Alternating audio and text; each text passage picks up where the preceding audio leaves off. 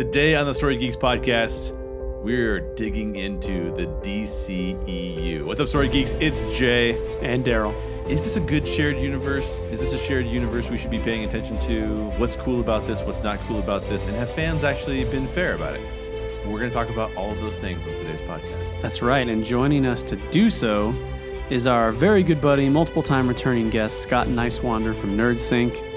Big lover of superheroes, big fan of all of this stuff, which you would know if you've seen anything that he does over on his YouTube channel at NerdSync. And if you haven't, you should head over there and check it out when you're done listening to this podcast. And if you want to hear more thoughts about all of the DC properties, head on over to thestorygeeks.com. We have over 120 podcasts on there. We also have a ton of blog posts from Ashley and Anthony, our bloggers, and they will share their perspectives on this topic as well. You can also find our aftercast over there, which is amazing. We're going to do a comparison of DC and Marvel with their MCU. And this is a good aftercast. You're not going to want to miss it because we're not allowing that comparison in the main podcast. So don't miss out on that. For more information and more great content, including today's aftercast, head on over to thestorygeeks.com. Thanks for listening. The Story Geeks podcast is produced by the Reclamation Society. Let's dig deeper into DC films. All right, today, Story Geeks, we are going to chat about the DCEU. Lots of people with lots of opinions about the DCEU, but only the opinions that matter to us are Scott Niswander's opinions. Whoa, that's a lot of pressure to put on me. no, it's a pleasure to always have uh, Scott with us. Um, how are you doing, Scott? I am doing fantastic. I just released what will probably be my last video of the year, unless I can crank something out. Um, but so I'm just kind of soaking in uh, the holiday spirit as we're as they're rapidly approaching.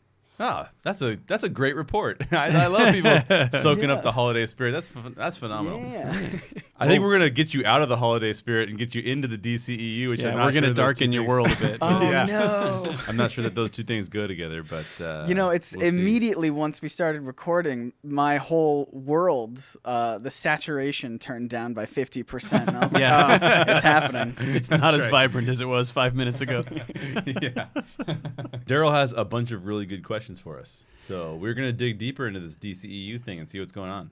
Is it is it DCEU? That's D- so DC Extended Universe. Yeah. that's not an official title, is it? No. As I think about it, that's just Uh, kind of what do we not call believe it. So yeah. No, the I, this is actually going to be a question that I that I was going to ask at the start because I think the official title is the Worlds of DC.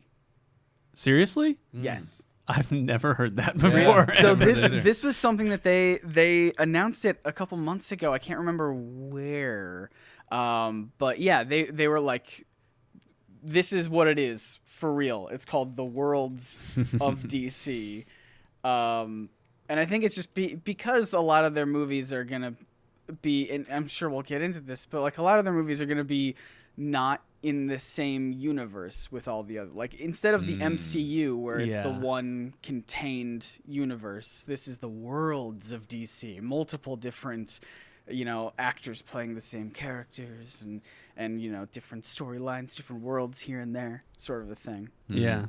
Okay. Well, we'll dive in and talk about it. We have one rule for this discussion, which um, Scott, you get a pass. You just broke the rule, but you you s- you did it before I Dang said it. what it oh was. Oh, I didn't even so- realize it So it's Oh. okay. It's okay.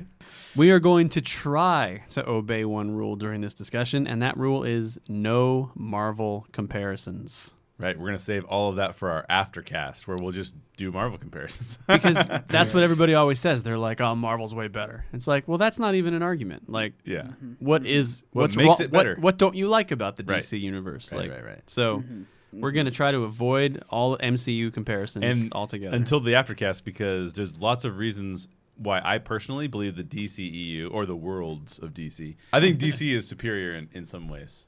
Not all the ways, but some of the ways, and we'll get into that later. Yeah. So let's start by looking back. Let's look back at what we already have and all the movies they've released so far, and let's talk a bit about those. So the big question right off the bat is what is the best DC film? Scott, what do you think? Uh, well, okay. So Clarifying, have- by the way, that as you guys are listening to this, as we're recording this, none of us have seen Aquaman yet. That's I was just about to say yes, because I've I've a lot of my friends have already seen it and they say it's incredible and they say that I'm gonna love it. So, holding out for that one. But currently, of the ones that I've seen, in my opinion, I think I think Wonder Woman's the best, for sure. Now, clarification, point of clarification, because we're calling it DC, Yeah. but we're not going back before 2011. no, no. So Right. we're only including the entity that began with Man of Steel. Yes. Perfect. Perfect. Yeah, yeah, yeah. So here's what I'll say. I'll jump into this later. I actually had more to say on this, but then I read down to the other questions and saw that there were Okay, other ones. yeah. So here's a preview of some of my answers. I think that the that DC has one outstanding film, one very good, almost great film, one good film, Sounds one like our bad Star Wars film, podcast. Yeah, one bad film and one shit film. And Oh, man. yeah, and I think that the outstanding film is I'm 100% in agreement with uh, Scott Niswander. It is Wonder Woman. Yes. That is an outstanding film. I love that movie. Love it. Yeah. The third act I think wavers a little bit comparative to the rest of the film, but the second Yeah. act shines so brightly that you're like this is awesome. You know It's what so though? good, yeah. I don't think that we would consider that third act Uh-huh. to be a waiver if we hadn't seen other Zack Snyder films. I feel Hmm. like the problem that people have with that movie is that most of the movie is so set apart from Zack Snyder, Yeah. and then that third act is a very Zack Snydery. Snyder. Yeah, yeah, oh, it absolutely is. Yeah. It's true. So yeah, Oh. we do have a little bit of uh what would it be like a little bit of the polish is rubbed off of that type of approach. yeah. yeah, well, and I, I think it's it's kind of frustrating in a sense because like prior to to that movie, there was already the stigma about the the DC movies having this kind of dark, uh, you know, desaturated kind of style to them. But it really fit with like you Themyscira. It opens. It's bright. It's colorful. It's vibrant. Uh, and then you get to the second act when when Wonder Woman goes to the to the the world of like the the real world outside of the island, and it's it's all dark and gritty and desaturated. And I feel like it works in that movie because of that contrast uh, of the two places of the two locations it's like you know this the paradise of this island compared to the the gritty horrible reality that is war uh, and I feel like without the context of the other movies in the DC universe before then, it would have been like, whoa, how cool. But then, like, because you have the context of, like, um, you know, Batman v Superman, it's just kind of like, oh, it kind of feels like that again. uh, I'm with you guys. I will say objectively, I think Wonder Woman is the best film in the DCEU, but I have a very soft spot in my heart for Batman v Superman. I have to say, just because there are some glimpses in that film of the kind of feeling I got reading comics when I was growing up. Hmm. You know, the Batman Superman relationship, even though they did it weird, but there's still some glimpses there that I was like, okay, I, I can remember certain comics like if this is reminding me. Obviously, you know, you get Dark Knight Returns, obviously, but there's other little mm-hmm. glimpses of things in there. So the Yeah. nostalgia factor was high. Yeah. Oh, for sure. I mean, like genuinely, when I saw Batman v Superman, I my favorite part of it was still Wonder Woman, and like just even Yeah. even when when she comes in and there's her theme song playing. Oh, that theme song is so good. so good. Uh, so like I didn't. I didn't loathe Batman v Superman. I don't know. It's it's I there's there's eh, we'll talk about it in a bit, but like I don't think I've like really hated any of these movies. I've been let down by a lot of them, but I I don't know. There's there's bits and pieces that I like in each one. Well, I want to come back to that let down thing that goes into my next question, but I did want to say really fast that I think, and Jay, I think you'll agree with this. Man of Steel Mm-hmm. is almost a great movie, That's what I have is the one very good, almost great film. Yeah. It's Yeah. it is if not it for those last 20 minutes. Yeah, So- exactly, exactly. Yeah. That film starts to go wrong basically after his battle with um I can never remember her name. Faora. Faora. Yeah. After his battle with Faora, that's fantastic all the way through, all the way through that. And then after that, it just starts to kind of lose its focus and then just turns into It's a just giant fighting. Yeah. yeah. It's all overcompensation for Superman Returns. Yeah, Right. I I love a lot of the shots in that movie, like a lot of the cinematography. It has one. I think my favorite shot of of the DCEU or the world of D, whatever. The, my favorite shot comes from Man of Steel, where it's like the it's right at the end where they do the flashback, and it's it's like little boy, baby boy Clark Kent wearing like the the sheet or the towel as a as a cape or something Oh, and they just have that and it's like you know it's it's on the farm and you got this like warm lens flare it's just i don't know it just it looks it looks exactly how i fig how i wanted a superman movie to look in that one shot i was like yes oh It also is the best trailer of all time. yes Snyder Oh, kills yes. trailers. He's good Yeah, at it. he's amazing. Yeah. Oh, it's such a good trailer. Okay, well, you said let down, Scott. So that leads me into my next question. What is the most disappointing film in the Yeah. So th- this is good wording because if you were to be like what's the worst film I know, right? It's a whole different question. It's a whole different question. Most disappointing for me is hands down Justice League because I keep forgetting that that movie exists. like all of the it, Where have I seen this Aquaman guy before? Right, like well, Batman v Superman, even um, Suicide Squad. Those are movies that are not great in my opinion, but like I remember them at least. Justice League, I can't really remember much from it, and which is so it's so it's it's a letdown because Aquaman is in there and I love Aquaman. You, you get more of Wonder Woman, which is never a bad thing. Uh, you get all these other you get all the characters together on the big screen for the first time, but it just it wasn't something. It wasn't anything special to me. Yeah, I'm. I when I said that there was one shit film, um, and and here here's my here's the thing, right? Justice League, in my opinion, is garbage. But but if we were to take Suicide Squad and Justice League and put them next to one another as standalone films, not as a part of a larger narrative, not as mm, like yeah. you know, Yeah. I would say to you, I would say Justice League is superior to Suicide Squad. Yeah, as a standalone.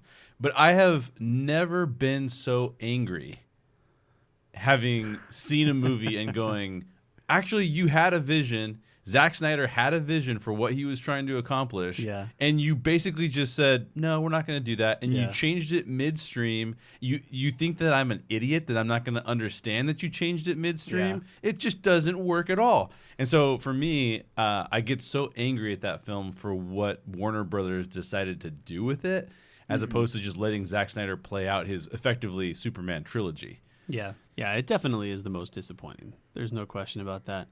I'm not sure. I'm I'm sort of picturing it against Suicide Squad, and I'm trying to figure out which one Is worse. is better. They both have radically disappointing villains.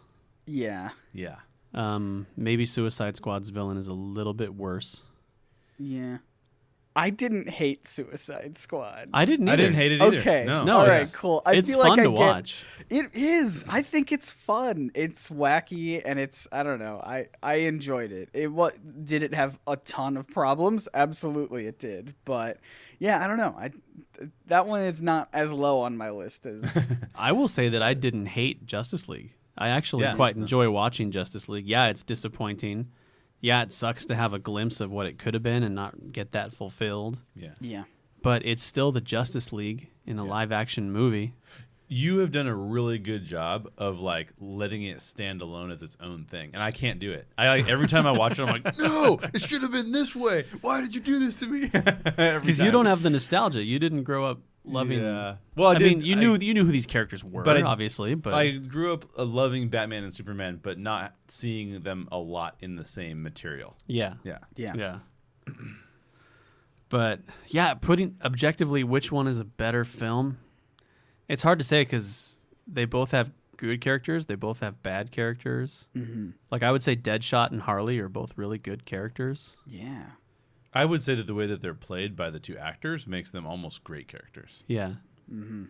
I, I would say the difference is the Suicide Squad to me was fun, where Justice League was trying too hard. Eh, There would be a couple of chuckles here and there, but it'd be like, "Oh man, you're trying so hard." Suicide Squad was at least it was what it was. It didn't even have to, it didn't even have a normal narrative arc because the whole first what is it is it hour that they're introducing characters to you? Yeah. it's just this really long character Yeah, it's just it's a music video. yeah, It- yeah. It's yeah. They and they. I mean, and that doesn't even come because they have that whole montage of all the different characters.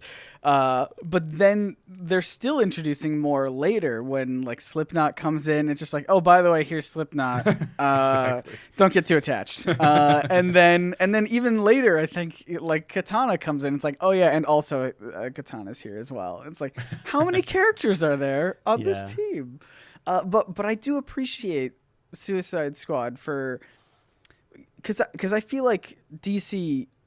This is not a unique criticism, so apologies to anyone who wants, you know, biting commentary. Um, but like, I feel I, I like it when they explore outside of their main heavy hitters. We've we've Oh, had totally. tons of Batman and Superman movies, and they're great in their own rights, and some of them not so much. But whatever, I want to explore other properties and and Suicide Squad was the movie to me where they where DC was like let's just let's just try something completely different and and I just I want to give them massive props for that. And some of those smaller characters are so much easier to tell stories with Yeah, I because mean they're not so big and iconic and invulnerable. you know? Exactly. So you can make you can make changes. They're malleable in a way where you can you can write the story that works best for the film that you want to that you want to make.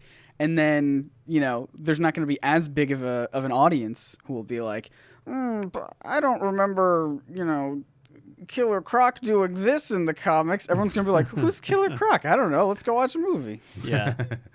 I will say I don't need a Suicide Squad 2. I would like a Deadshot movie with Will Smith. I'd be happy with that. Ooh. I don't need to revisit the concept of the Suicide Squad. And I will also say I think Suicide Squad has what is in my opinion probably the worst bit of casting in any DC film, which is um the, the guy, guy- the guy from Altered Carbon. the guy yeah, the guy that played Rick Flag. And that was going to be Tom Hardy. That's the thing that really sucks about it is Oh, that would have been cool. Tom Hardy was going to play that role, and then The Revenant ran long. Mm. The Revenant is a piece of art, so I'm not complaining about Yeah, that, yeah, yeah. but still. Viola Davis is another outstanding performance in that film. Yeah. Oh, she's perfect in that role. Yeah, she's amazing. Ah. Viola Davis is actually of all the characters in that film, Viola Davis is the one where you're like, "Yep, don't want to mess with her." Yeah. That, Yeah.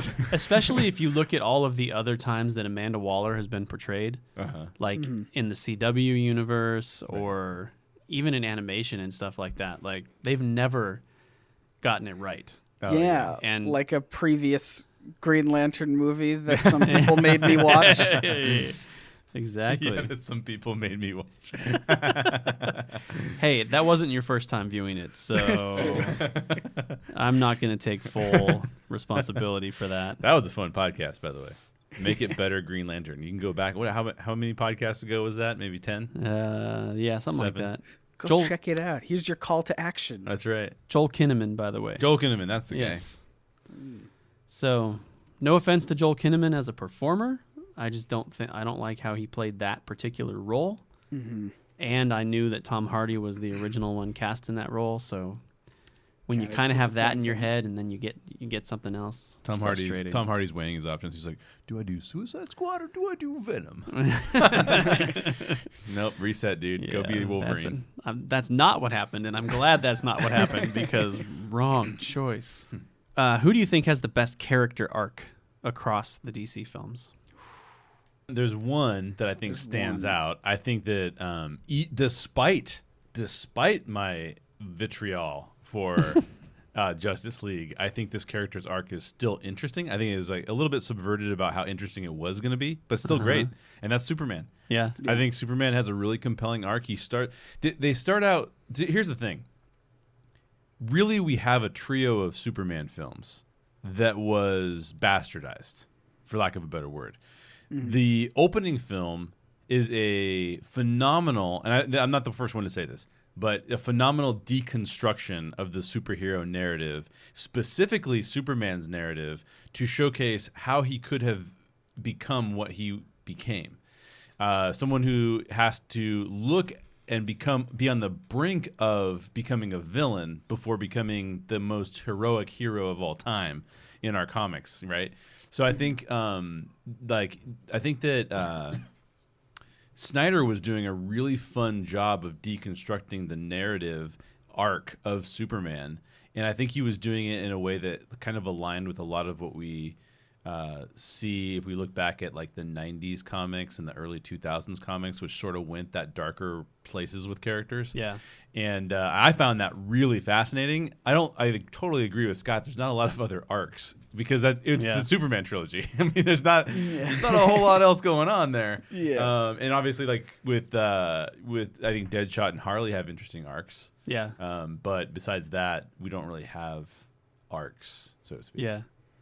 No, I agree. I think it, I would give it to Superman too, but I would make the caveat that you have to watch the Ultimate Edition of BVS in order to get it. the ultimate edition makes bvs quite a bit better in my mind Yeah, and it's Clark's story. right I mean, they they they eliminate almost all of Clark's story from that film. that's true I mean, if you watch the Ultimate Edition, you get it. yeah So yeah, I would agree with that. I I like in theory where they were heading with Batman. I like that Yeah. they started in Mhm. such a dark place yeah and made him like the 20 year veteran who doesn't want to do this anymore and is Mhm. just disillusioned with the world and thinks that Superman is just the next horrible thing and then ends up being inspired by him and tries to make amends and falls in love with Wonder Woman. so I like that in theory. It, it was not executed as well Yeah. as Superman's was. But Yeah. Superman also said the line, I'm also a big fan of justice. which I think takes away a good 10 to 15% of the quality from his arc in the split second. Maybe so. I will say that I will give a nod to Wonder Woman as well. Um, yeah, I was gonna say. I don't yeah. want to skip out on that, but I will say that with Wonder Woman, she she's not. She's actually played the way that Superman is played uh, in like Superman the movie, which is to say, there's no surprises in her arc. Like she she's Yeah. given the challenges we expect her to have. She rises to those challenges. There's not a lot to for us to say. She's having a crisis of. She has a little bit of a crisis of of of. Uh, uh, disbelief Yeah. where she realizes that the world is not the way that she thinks that it is. She has a couple of instances of that, but that's more of like a um, that's that's really more of a uh, hero's journey, sort of like light, and they they're putting Clark and Superman on the heavy arc. Yeah. and I like that heavy arc with Superman. Yeah, I mean, because Wonder Woman's whole arc, her her the biggest swings in her arc happen in her own movie. Uh, where whereas in like Batman v Superman or Justice League, she doesn't really have that that many, you know, big points of of her arc. It's mostly just, you know, her solo movie and figuring out that like oh the world must be evil because there are you know evil gods and i'm gonna go kill these evil gods and set everything right. Oh wait never mind. The world's just bad because people are bad. And like i like that. I like that idea and i like that discovery. But but you're right. It is it's it's something that was kind of almost uh expected which is not bad. It, it was still great. Um but yeah it wasn't anything like like I don't know, heavy contemplative or anything like that. Yeah, it's it's hard when when a character's flaw is ignorance. You're like, well, I mean, that's not. It's it's fine. It's great for uh, a movie like Wonder Woman, which is just trying to celebrate that character. Which, by the way, we needed from a Wonder Woman film. Yeah. Um, so I'm super stoked about that. But when the character's flaw is ignorance, which is basically the way that it is in Superman the movie, Superman's flaw is ignorance. And it makes for a great hero's journey because the hero never has a, a crisis of like morality.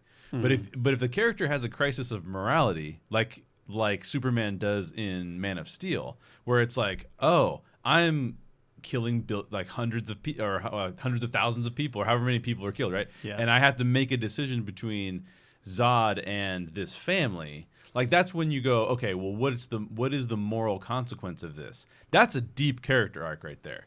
You're taking Yeah. a deep cut at a, at a at a person. Yeah, I just wish it was executed better because I'm totally fine with the fact that he kills Zod at the end. I'm totally fine with darkening him that way so Yeah. that you can instill that uncrossable line in him for future films. Right. Mm-hmm. It's just so watered down after we watched him kill countless people for the last 15 to 20 minutes before Right, that happens. right. You know what Yeah. I mean? Yeah.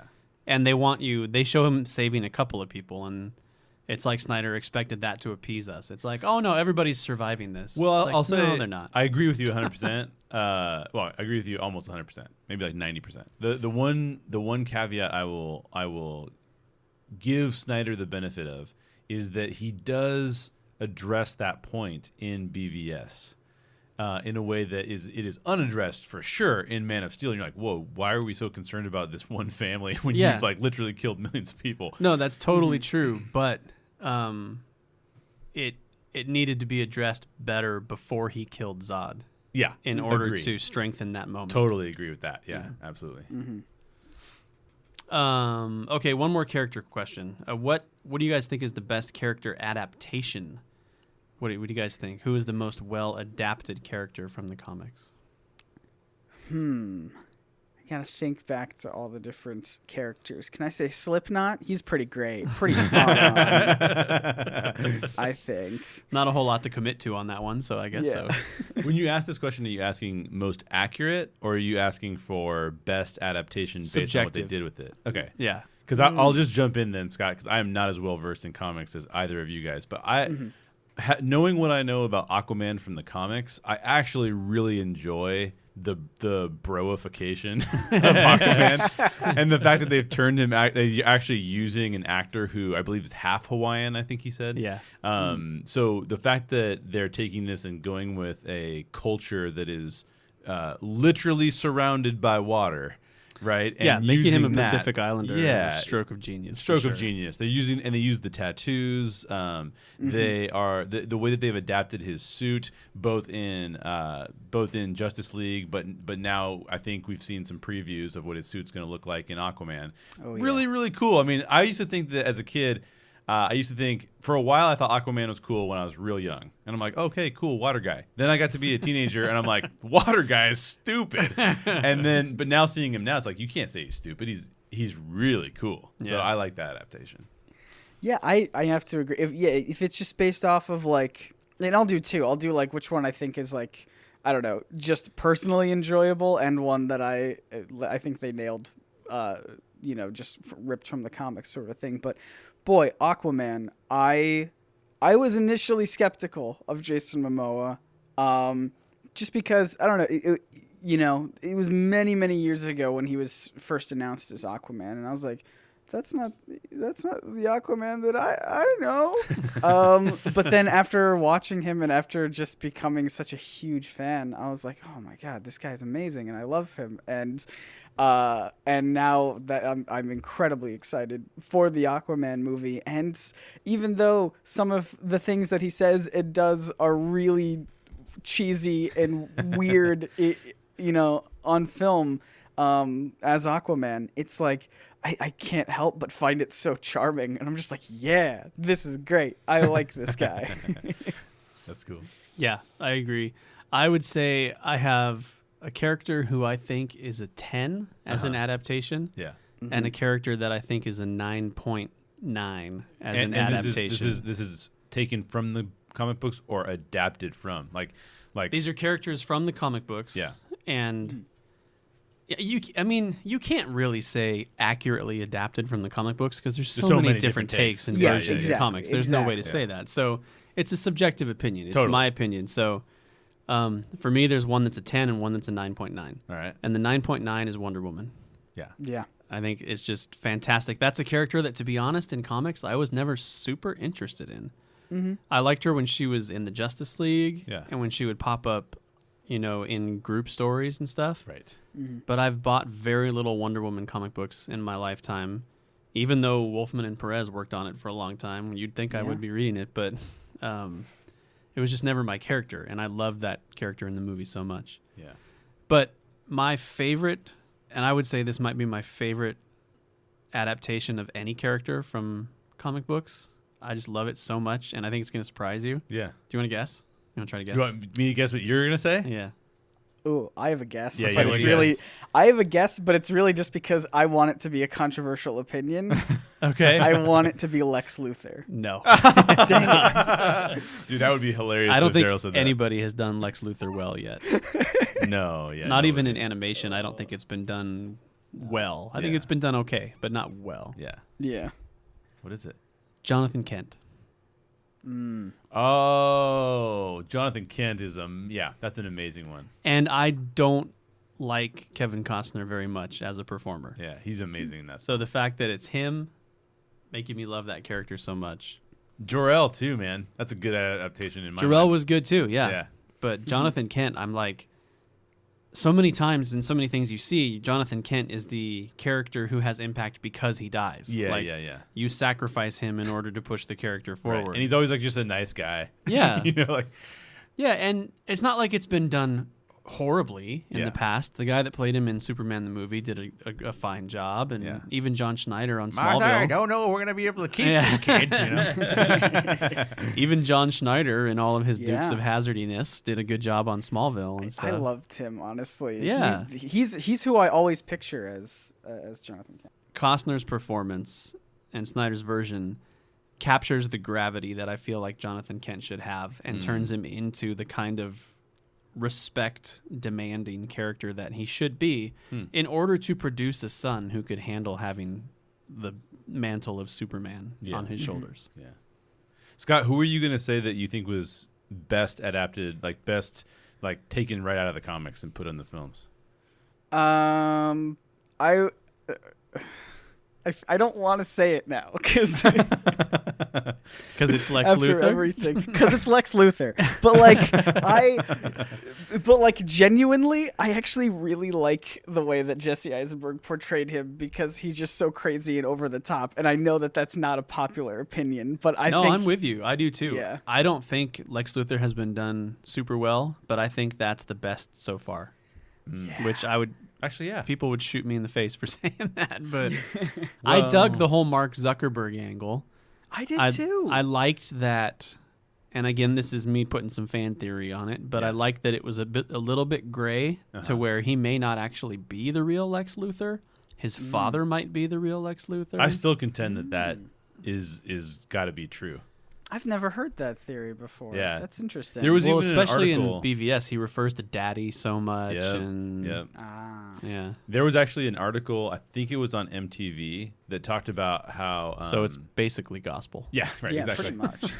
because they're the best of all. Uh, no, that they talked about that there was quite a bit of theory going around that he that Alexander Luthor was the son of actually Lex Luthor. Yeah. But it's crazy because if you go back and try to find that stuff, like it's stricken from the record, dude. Like Yeah. I don't know what happened. I don't know what Warner Brothers was trying to pull, but they decided that it, that was not going to be the case, and they took all of it out. So I don't know oh, what was That's going on. interesting. Yeah. Oh, the intrigue. Yeah, mm. yeah, That's my, but that's my favorite fan theory that yeah. I'm gonna keep holding on to. I think that the DC characters, because we're as we're as we're talking about this, I'm thinking through each of the different characters. I think the adaptations, for the most part, are phenomenal, um, and I actually like that they take from some fairly uh, controversial comic inspiration, um, as opposed to just giving you like the what you expect to see on film. Because you've seen it over and over again, I'm like, no, don't do that. Like, it's not fun. Like, Yeah. it's more fun to see what they're actually doing. I like it. Yeah, totally. Yeah. I, d- I do, on some level, appreciate that a lot of the acting choices and a lot of the story choices um, for these movies aren't necessarily playing it safe. Um, so, like, and I give them credit for that to an extent, you know? Like, I'm just like, yeah, okay, cool. This is a different kind of Joker than what we've seen before. This is a different kind of Lex Luthor than what we've seen before. This is a different kind of, like, you know, Superman, Batman story than we've seen before. Um, so, like, you know, kudos to that. But I don't know. I just wish overall the executions were just a touch better, Yeah. you know? Okay, I'm gonna drift us away from characters a little bit here, and let's look forward in the DCEU. The other films that are currently in production, at least at DC, are Wonder Woman 1984 and Joker.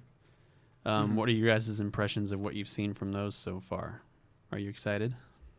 I was initially in the camp of like, oh, there's there's a standalone Joker movie, and it's like a, it's a completely different actor. And full disclosure, I've never seen Joaquin Phoenix in anything. I've never seen any of his movies because I don't watch movies apparently. Um, but like, and I've had the opportunity, but now I've, I'm in so deep that I just kind of like saying like, nope, I've never seen him in anything, and I, maybe Joker will be the first one. But I I was super skeptical, and I was like, there's no point, there's no reason, why are they even doing this? But then when they released that kind of like test footage teaser thing, I was like, whoa, I really like the tone of this. It's so different and so weird and so interesting uh, that I immediately became on board for this movie. I'm exactly in the same spot as you, except that um, I had seen Joaquin Phoenix in lots of movies and really, really dislike him, except except for probably one film, which was Signs. I really liked him in Signs, but other than that, he bugs me. His um, he comes across as sort of like the pretentious actor, which bugs me, and you know he's kind of got that sort of uh, um, oh my gosh, how do you forget the name of the most famous wacky comedian that Jim Carrey played? Andy Oh, Kaufman. Andy Kaufman. Oh my gosh, Yeah. My brain is broken. he's kind of got that Andy Kaufman vibe, but almost like it's forced. Like Yeah. I don't know. He's just always rubbed me the wrong way. But I'm right mm-hmm. there with you, Scott. When that test footage came out, I was like, "Well, that's fantastic." Yeah. I'm super on board with both Woman, Wonder Woman 84, 1984, and Joker. I think they, Yeah. I think that they both look really interesting. I think by by setting Wonder Woman 1984 in the 80s, uh, it gives a it gives it that little extra edge that seems like it's added fun. Yeah. Um, And I just, w- g- given what uh, Patty Jenkins has done, and given what she and what Gal Gadot has given uh, gave us with Wonder Woman the first time around, um, I it'd be almost impossible for me not to be excited. Yeah. you know. Oh yeah. My Uh, favorite Oh, thing yeah. about it is how they just straight up blew the reveal that Steve Trevor is in it. yeah, Yeah. because we all knew, you know? Right, it's like, right, right. why keep Yeah. that quiet? Just blow it and let it out there. We know. I mean, the the chemistry between the two of them in the first movie was just electric. It was so good uh, that it would be a mistake not to not to bring him back, even just for a little bit. And yeah, I I'm so excited for for this movie. I love the time jump to the the 80s. It, it's so it's it's such a big time jump too cuz like I was expecting them to maybe go a couple years, like maybe a decade or two, but they're just like nope, how about like How about 40 50 years? plus years? yeah, like it's crazy. And it's like, "Oh, okay. Neat." Um and but yeah, I mean seeing all the different uh like just that era. I feel like that's just going to be a really interesting place to to set a uh, a superhero like a Wonder Woman movie. That just sounds that sounds cool. It, Yeah. Again, it, it just like falls under the the umbrella of that just looks and sounds interesting. I'm on board. Let's see how it turns out. yeah. And I love that they didn't just default to modern day. Yeah, Because totally. it, cause it feels like a lot of these types of things might have done that. Like, okay, we gave you the origin. Now let's see her today. Yeah. You know? Yeah.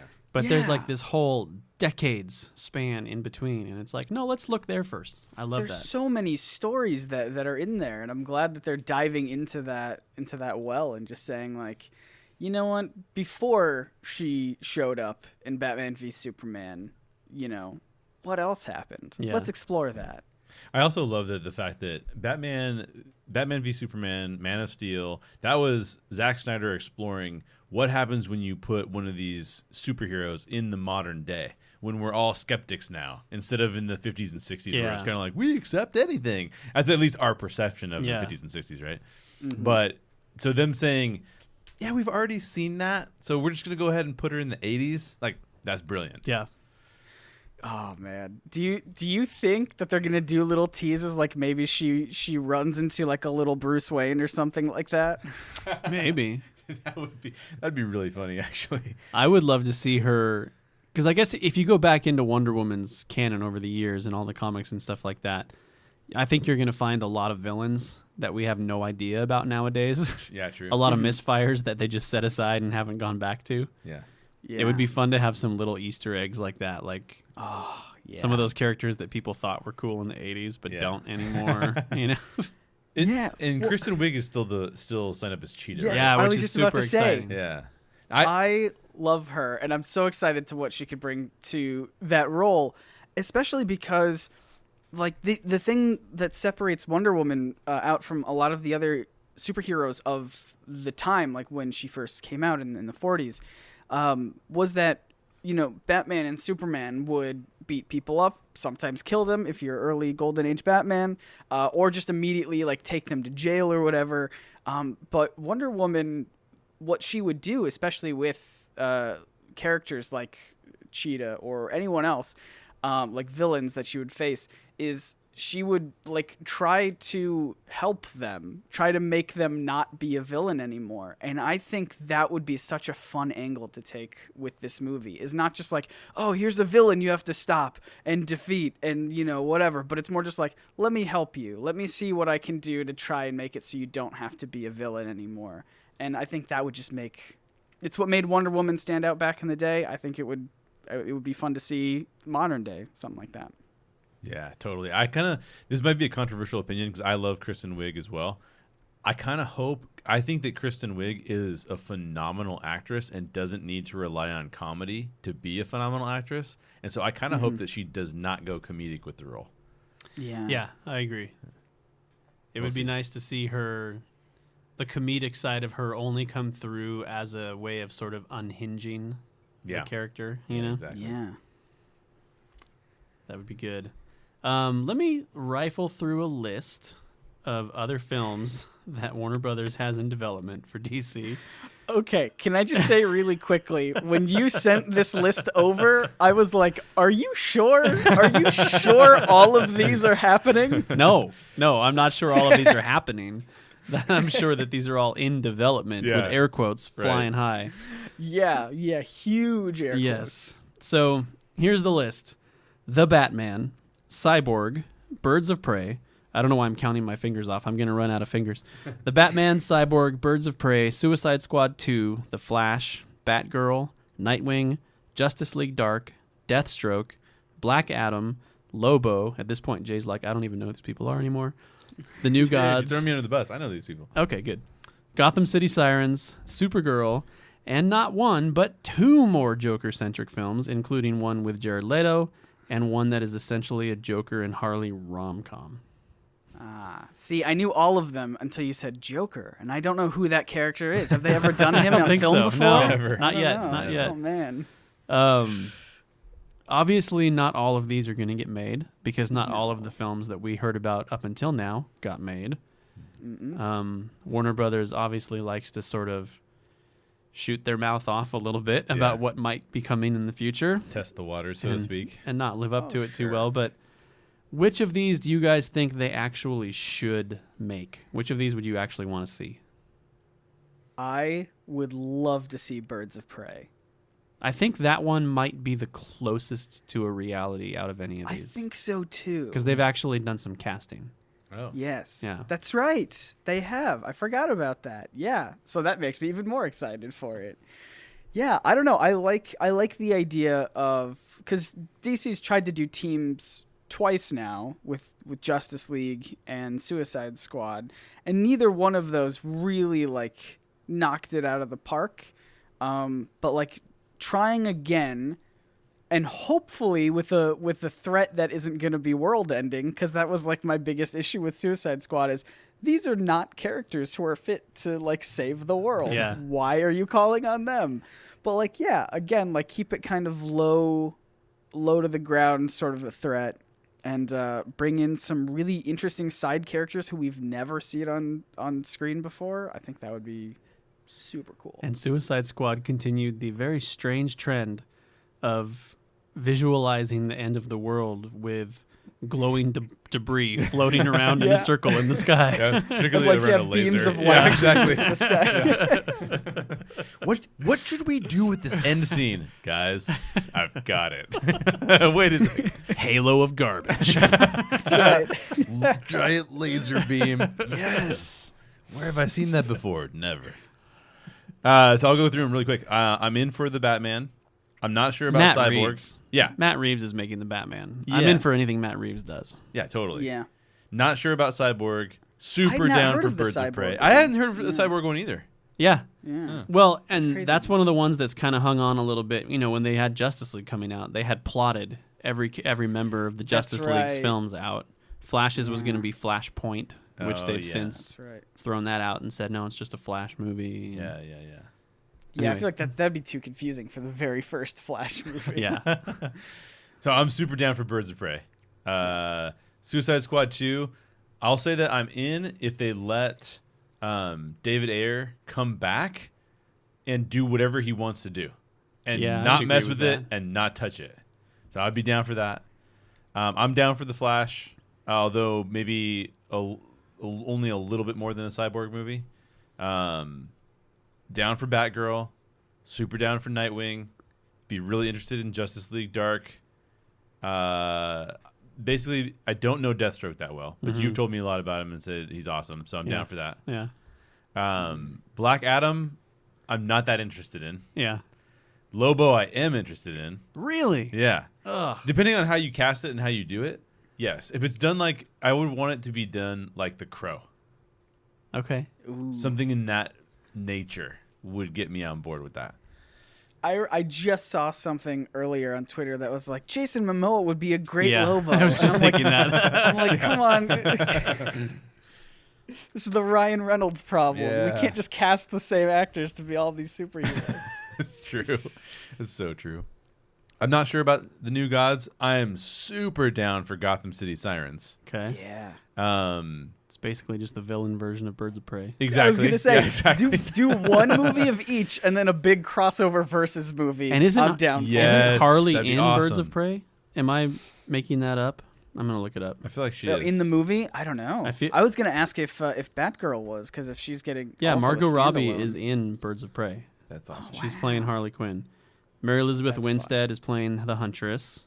Yes. Ewan McGregor is playing the Black Mask. That could be That's freaking right. incredible. Oh, I love that. Well, I was hoping for Black Mask for um for not the Batman, but like a following Bat because like you know I, I one of my favorite Batman stories is uh Under the Red Hood. Yes. and Yes. with with Black Mask as one of the main villain guys, and. uh yeah, I think that would be that. That story would be fun to see. And they've certainly teased it enough in the DC universe. So I know. I'm just so happy that they're finally using that character. I'm with you. Yeah. There's also a character in this one that I'm I don't know how they'll treat her in the movie, but I'm super excited to see it, which is Cassandra Cain, Hmm. who who is Batgirl. So Yes. because you know Barbara Gordon was shot by the Joker in the Killing Joke, so she was Oracle for so long. She wasn't Batgirl. Mm-hmm. Um, Cassandra Cain was sort of her successor, and when she first started, she was mute, right? Like she never talked. Yeah. She mm-hmm. was entirely covered from head to toe. You couldn't see her face. You had no idea what she looked like. Like she was super mysterious. Yes. Mm. And and then as you know, as it goes on, you learn more about her. She's like the daughter of this crazy assassin, and mm. I was gonna say she's the one who's like the best fighter yeah, ever, right? Yeah. Okay. Cool. and she's a really interesting sort of tragic character. So I'm excited that they're putting her in a movie. yeah.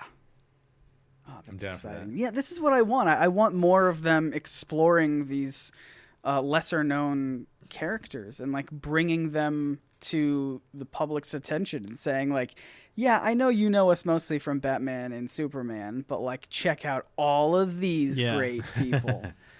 Yeah. Um, Okay. okay. Just, just to round it out, yes. Sorry. I'm only down for a Jared Leto Joker movie if he writes, directs, and stars in it.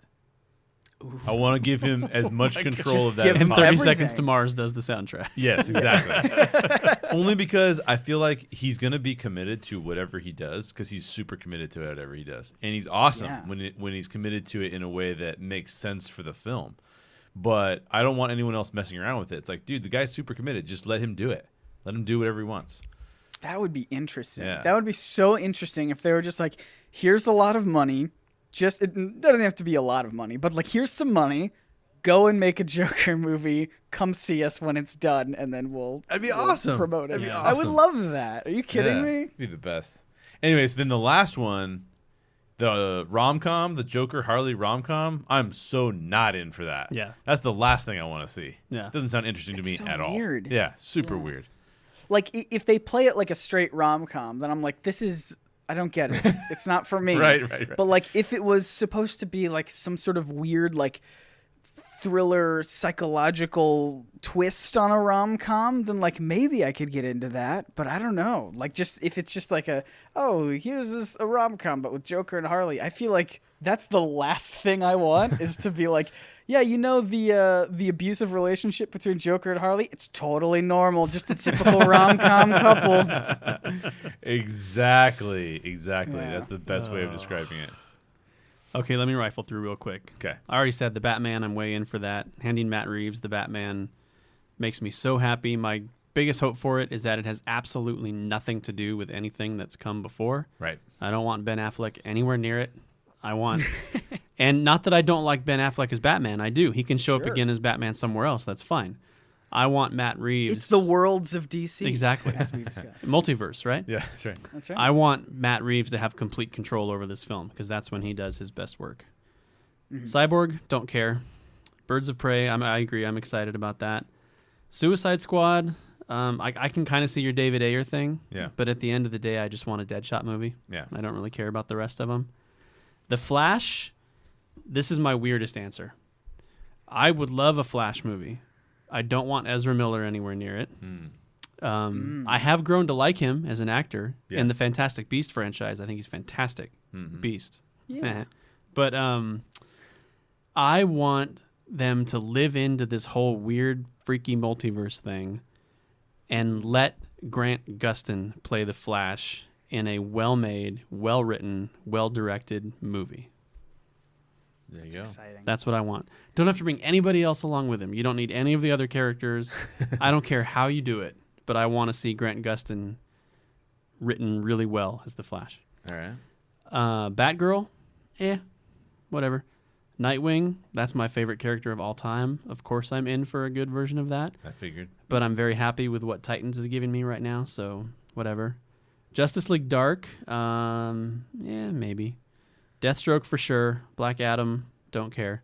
Lobo, really don't care. I don't like that character at all. The New Gods um, could be really interesting, especially if Ava DuVernay is still attached to make it. I'd be really excited Oh, about that's that. That's right. I forgot about that. Gotham City Sirens, I don't really care. Supergirl, I must say, I also don't really care. And I don't ever want to see Jared Leto. my period. fav- Not period. even- Is that my- period? That sentence. I don't ever want to see Jared Leto. Period. Ever again. my favorite thing that Jared Leto does is 30 Seconds to Mars. I'm going to be honest. really? So you you didn't like him in uh, Blade Runner 2049? It was fine. Oh, I thought he was I- great. I, I thought you were gonna say my favorite thing Jared Leto, Leto does is when he's not in things. well, I, I almost said my favorite thing Jared Leto did is get all bloodied up and got his ass kicked in Fight Club. I mean, Oh, I forgot That he was was, entertaining. I forgot he was in that. Yeah. That's fair. but uh, I just, I don't know. He rubs me the wrong way. I, his Joker was all right, but um, Joaquin Phoenix's Joker looks way more interesting. looks so cool. And let's just, why do we care so much about the Joker? Why do we need so many takes on the damn freaking Yeah. Joker? Like, I, if they want it, because like there's that rumor or whatever where they're just like, oh, they're setting up the three Jokers thing, just like from the comics. But it's like that is such a we like. Casual moviegoers aren't going to care about Right, that. right. They're going to be way more confused about that than anything. And that's barely come to fruition in the comics too. Right, like it's too. only an It's idea. such a They're new not even using development. it. Yeah. Yeah. So Yeah, I think that's silly. If I had to run through the list really quickly, I would say I'm also super excited for a Batman movie that like is good again. I would like that, please.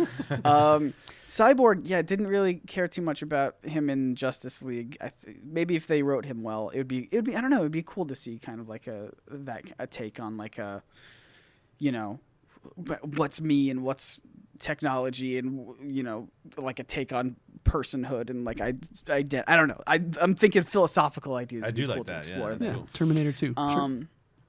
Yeah, like uh, and Birds of Prey, obviously, Suicide Squad 2. Don't really care too much. Uh, the Flash, I would be way more interested in if we if we take the Flash and then Gotham City Sirens and just kind of put those in a blender. I would love to do a Rogues Gallery movie instead, and it would be like a heist film, like a super villain heist film. I think that would be a ton of fun. Yeah. Um, I think that's what Suicide Squad was trying to be. Like, you know, like, oh, you get the squad together and everyone has all their unique abilities and we have to send them in to go get a thing. But I think it would be cool to be like, you know, here's Captain Cold and here's Weather Wizard and here's, you know, all these people who are just thieves and they're going out to steal a thing. And maybe Flash could be there, but he's more just like a background character in, in the world that they know of. It would be funny if he wasn't even cast and all he ever was was this occasional red blur that ruins what they're love trying to do. And they're Are you like, kidding me? I of would a-" love that. yeah, uh, Batgirl. I'd much rather see her on a team Birds of Prey style. Uh, Nightwing, you know, sure. Justice League Dark. I feel like that is that still. I remember hearing about that ages ago. Is that that's still clinging on? I, well, you know, all of these are still Yeah. clinging All- on, but if you think about that with, like- imagery, it's not a good thing. So- yeah. Well, sa- same with like Black Adam because I'm pretty sure The Rock was cast like ages Yeah. and Yeah. ages Yeah. and ages ago. Uh, but yeah, all the rest of these, eh, whatever. are there any Supergirl, I, I just can't get. Like, I love Melissa Benoist so much on the TV Yeah. show that like I can't picture anyone else as Supergirl. Yeah. Um, is there anything missing from this list? Is there anything you guys think they should do that they're not? They've never even talked about. I don't know why I don't have Green Lantern Corps on this list. Oh yeah. That's happening. My bad. It's not exhaustive. I would love a really great Green Lantern. hey, movie. there you go. And and to discuss how we would make Green Lantern better, go check out. That's right. I just want to promote all the previous episodes. I've been on. Do it. Uh, no, I would love, uh, like I said, a, ro- a Rogues Gallery movie would be really fun uh, to me. I don't know. I like teams of uh, like lesser known characters because then you get a bigger spotlight on all these other characters all at once. That I think it's almost kind of safer, like for them to do it that way because like you could do like um, you know a Batgirl movie and that would be fine, but I bet it would be better to also bring in side characters with like Birds of Prey. Like it, it, uh, that's why I'm just saying like the team the team movies sound like a smarter business idea Mhm. and just more fun for the audience. I think so. That's what I, I mean. Even with the Green Lantern Corps, it's called the Green Lantern Corps, so you know you're gonna get a lot of characters in. there. yeah. Yeah. I think the biggest thing that I want, that I always want, and will always want until it happens, is a movie centering on the Bat family. Yeah. Um, you know, tell me a good story that involves Bruce Wayne, Dick Grayson, Jason Todd, Tim Drake. I don't need Damian Wayne so much, but um, Shia you know, LaBeouf as give me some Damian Alfred, Wayne. give me some Gordon. You know, like yeah. tell me. I love those characters. I love their interactions, and we get a little bit of it here and there. Um, I said I mentioned Titans before. I feel like Titans is giving us a little bit of it right now. There's some good representations of it in animation, but I just really want a very well told Bat family story. Hmm. Mhm. Let Scott Snyder write it, and it's done. I mean, come on. Oh yeah, Scott Snyder is amazing. Please. Um, let's okay. Let's move away from the future a little bit here. Obviously, these films seem to take a ton of fan criticism, and I think this is going to be the hardest part to avoid breaking our rule here. But let's try to do it. Do you think all of the criticism on the DCEU is fair? Do you think they're as bad as people seem to think they are? Do you think they are improving? Yeah, I think they're improving. I think, I think, um, you know, the DC movies started very stylized because that's Snyder's. Snyder's a very stylized um, way of, of shooting movies, and the colors and the look. Um, but I think they're slowly each developing their own identity as as they're trying to I feel like they're trying to move away from this idea of a connected universe and they're just trying to be like let's just tell a really good story with these characters. And seeing like the Aquaman trailers I couldn't tell. I I wouldn't believe that that movie exists in the same universe as like Batman v Superman. It looks so like different. It looks fun and funny and bright and colorful. And um and so I think they're I think that they're taking a lot of the criticisms to heart and trying to be like, okay, well, let's change this up, let's do this differently, let's give more creative freedom to the people who are actually telling these stories and not just try and you know shove everything into one big overarching story sort of a thing but yeah i think i think they're improving. I i hope. I hope they're I'm I'm still holding my breath on whether or not they're improving. I don't know that for a fact, but I will say this: I think that the fans have been fair in their criticism, but I think the fans have been criticizing the wrong things. Hmm. I think that generally speaking, when fans get upset, they have a very strong emotional response, and they look for uh, logical reasons without being storytellers for why they would be having this emotional response.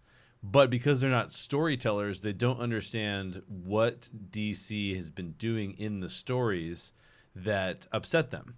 So instead, they go, "Well, it's, it's like it's like I've, I've worked with so many graphic designers over the years. Everyone thinks they can be a graphic designer." Right? But there are people trained to hmm. do graphic design. So when a, when hmm. when a person who doesn't know graphic design talks to a graphic designer and says, "Well, no, this isn't right," or "No, this isn't right," a graphic designer can sit there and go like, "Well, I don't know what you're describing, but you're not describing the design. You're describing something else." Yeah. That's what I feel like is going on with the DC fans, or, or even the DC non-fans, and the way that they critique movies. You, I don't think it's, I don't think it is. Um, uh, I don't think it makes sense to say, "Oh, well, they're too dark." Well, no, because you loved the Nolan trilogy, which was the darkest films that we've seen. Yeah. Uh, a lot of people love The Crow. That's super dark. Um, you could you could so a lot of the criticisms that are given to the DC, I actually think are are not the appropriate criticisms of DC. The reality with DC is they have not been consistent with narratives that make sense all the way through the films. Mm-hmm. And that's the problem. You can't you can't so you you talked about it already. Man of Steel is phenomenal until what happens? Until there is a there are logical fallacies Yeah. to the storytelling that you go, ah, I, I, I left that movie feeling odd. And why they, why is why did you feel odd? Well, you felt odd because there was this giant superhero battle, and then this very intimate moment where Superman makes a choice, and you're like, but wait a second, I feel odd about that. So I must not like God battles. No, guess what? That's not what you don't like. You don't like the the way that the You don't like story unfolded. storytelling. Exactly, exactly. so I think that the problem has been with the criticisms is that people have gr- they have grasped onto things that were different from other films and went, "Oh, that must be what I don't like. It's different from that film," um, and that's what I think is the problem. Yeah. I mean, they're definitely none of them are perfect. Some of them are closer than others. Yeah, Wonder Woman. Wonder Woman's close. Yeah. None of them are perfect, and some of them are vastly far away from perfect. right, right, right. yeah but I really think that they would get more of a fair shake if we could eliminate one word from the English language, Yeah. and that word is definitive. Uh, because everybody is looking for their definitive version of their character. yeah. And that is an impossible target. Yeah. First of all, it's different for everybody. Yeah. There's a thousand versions in the comic books. Yeah And I'm just like, why can't we embrace versioning in our films Yeah. like we embrace it in our comics? Right. Nobody. that's what makes sorry yeah yeah, and I mean, nobody read Sean Murphy's Batman White Knight and thought, oh, that's not my Batman. That's stupid. they thought, that's awesome. That's a great story. Totally Right. different take. I love it. Right. Why can't we Well, look at a movie that way? Yeah. that's what's so that that's kind of like the the big point that I, I feel like maybe it's just me, but I feel like I'm I, I'm getting the same vibe from you guys as well. Is like exploring beyond uh, like characters beyond what they've already given us a bunch of because like batman is great and i love batman but uh, there are so many people who will always complain about like this isn't the batman that i know and like we had lego batman movie like last year and that was a great batman movie. Like adam west's batman is amazing and there's so many different versions in the comics and cartoons and you know tv shows and i like the idea of them exploring other characters that haven't had their time in the spotlight yet because then you allow the writers and directors and creative people to carve out their own path with these characters and say like the the public consciousness isn't quite aware of this character yet but we're going to do something fun and we're going to uh, just make something that we want to make and if it resonates with people then great and if it doesn't then whatever and I think you you're allowed to get away with a lot more liberties when people don't know like when people aren't like super attached to 75 plus years of Superman or something like that. You know, if they're just like, "Oh, who's this character?" I, I think I just saw the other day that they were trying to do like a Plastic Man movie too. So it's just like, can you imagine Oh doing yeah, that sort of a thing? Who said Ben Schwartz said he wanted to be in that? Oh my god, I would love Ben Schwartz's Plastic Man. Are you kidding me? and I would like, want yeah, him to it- improv the majority of that movie. Absolutely. And you you do that and it's so different and we haven't seen anything like it and you're allowed to just play around with it. It's literally the character's plastic at that point, literally and figuratively, because you can just mold it into whatever you want it to be. And I think that makes for for better stories and I, you're yeah, like you're allowed to do more of that when it's a smaller character. Is Ben Schwartz the dude from Parks and Rec? yeah. Yeah, yeah, yeah. That's awesome. I think of him as the dude from Comedy Bang Bang because I never watched Parks and Rec, Oh, but I okay. listened to a lot of Comedy Bang Bang. And it's Yeah, so funny. I think of him as the guy from DuckTales. Hey, there you go. so there you go. Good job, gang. um, yeah, I mean, I just want us to embrace versioning. yeah. You know, we Mm-hmm. can criticize films all our life. We've been criticizing films forever. That's fine. Like people make a living doing that. That's not a problem. You can do that. Yeah. But stop expecting some person who you've never met Yeah. to magically stumble upon to your perfect vision of a comic book that you've spent your whole life reading. Well, besides, It's just not going to happen. we will buy into any version of something if it if it serves the narrative that the storytellers are trying to tell and it's a good strong narrative. Yeah. if the storytellers give us a reason why the thing is there and why it's supposed to be there everyone goes along with it. The only time that happens is when you subvert your own narrative by doing something that throws everybody off with the story. And i know that we're going to get into that in the aftercast because when we start comparing this to, To other Nothing? film yeah Nothing. other No, producers no. of films I um, can't imagine what we could possibly compare what it could to. we compare it to uh, i think that you know then we'll start to see what some of those things look like and why they're subverting their narratives Well, then I think that's where we should go. To me, that sounds like a good spot to wrap this up Yeah, sounds good to and me. say if you guys want to hear us compare this to some other franchise, we'll try and think of one before we do the aftercast. yeah. Mm-hmm. Then go listen I'm to the thinking aftercast. Terminator. Fast and the Furious. Yeah. Ooh, yes, please. Well, that's it for today's show. Special thanks to Scott Niswander for joining us today. As we said earlier, please head on over to YouTube, search for NerdSync, and check out what Scott is doing. If you love superheroes, he is producing great content for you. Yeah, and then also head over to thestorygeeks.com. You do not want to miss our aftercast because you can't talk about DC without talking about what the MCU is also doing. Well, you can. We did. We just did it. But you got to go the extra step of comparing them. That's right. Yep. And if you support us on Patreon, not only do you get access to that aftercast, but you get all of our past ones, all of our future ones. It's always a fun thing because we take a different angle on things in that show and you don't get it anywhere else. So for more information on that and all of our other premium content, head over to thestorygeeks.com. If you enjoyed today's show or any of the Story Geeks podcasts, please share our show with a geek friend. Thanks for listening, and as always, question everything in your favorite geek stories. And always seek the truth.